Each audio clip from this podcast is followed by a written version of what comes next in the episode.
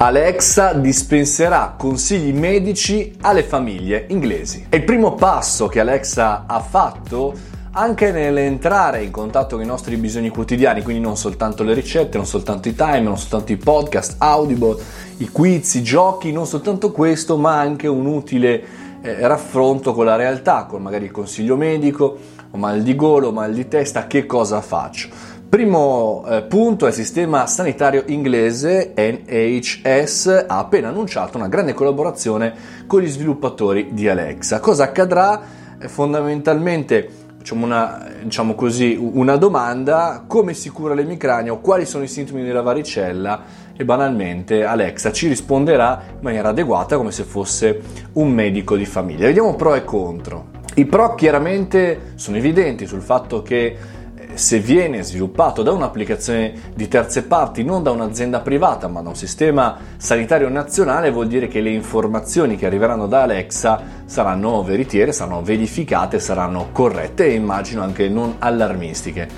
Dall'altra parte velocizzerà anche ogni tanto qualche dubbio che andando a cercare su Google ho mal di testa, chiaramente la parte successiva è la morte, in questo caso invece eh, Alexa ci darà delle risposte efficaci. La velocità, il fatto che i medici di base avranno meno eh, cose da fare, meno problematiche di basso livello, ma si potranno concentrare invece sulle cose più importanti, più interessanti. I contro e contro sono legati non soltanto alla privacy, perché chiaramente eh, questi dati, queste domande, queste risposte, questo interagire tra noi e il sistema nazionale sanitario dovranno essere custoditi eh, in maniera adeguata e non come sembra ultimamente eh, con gli assistenti vocali o con tutto il mondo dell'online dove da qualche parte si salvano ma non si sa mai dove e vanno a finire in mano a qualcuno. Appunto in mano a qualcuno questi dati non dovrebbero essere ceduti a terze parti, dovrebbero rimanere lì chiusi dentro il cassetto. Un altro elemento negativo che intravedo in questa questo test eh, dell'assistente vocale medico è il fatto che probabilmente per alcune persone diventerà un'alternativa a veramente farsi consultare un medico anche per sintomi magari banali ma non collegati a malattie banali. Eh, mal di testa può essere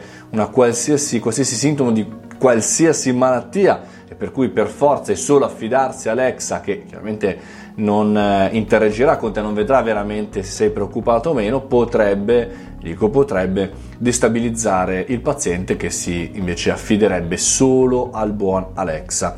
Insomma, fatemi sapere cosa ne pensate, non soltanto eh, per questo bellissimo caso eh, di discussione, di chiacchierata, ma anche per quello che vedremo all'interno eh, del nostro mondo digitale nel futuro e nelle iterazioni. Molto importante, molto interessante andare a capire questa evoluzione. Vado a chiedere a Alexa, no, non vado a chiedergli niente, non vado a chiedergli niente, niente, niente. Siamo in Italia, non c'è ancora.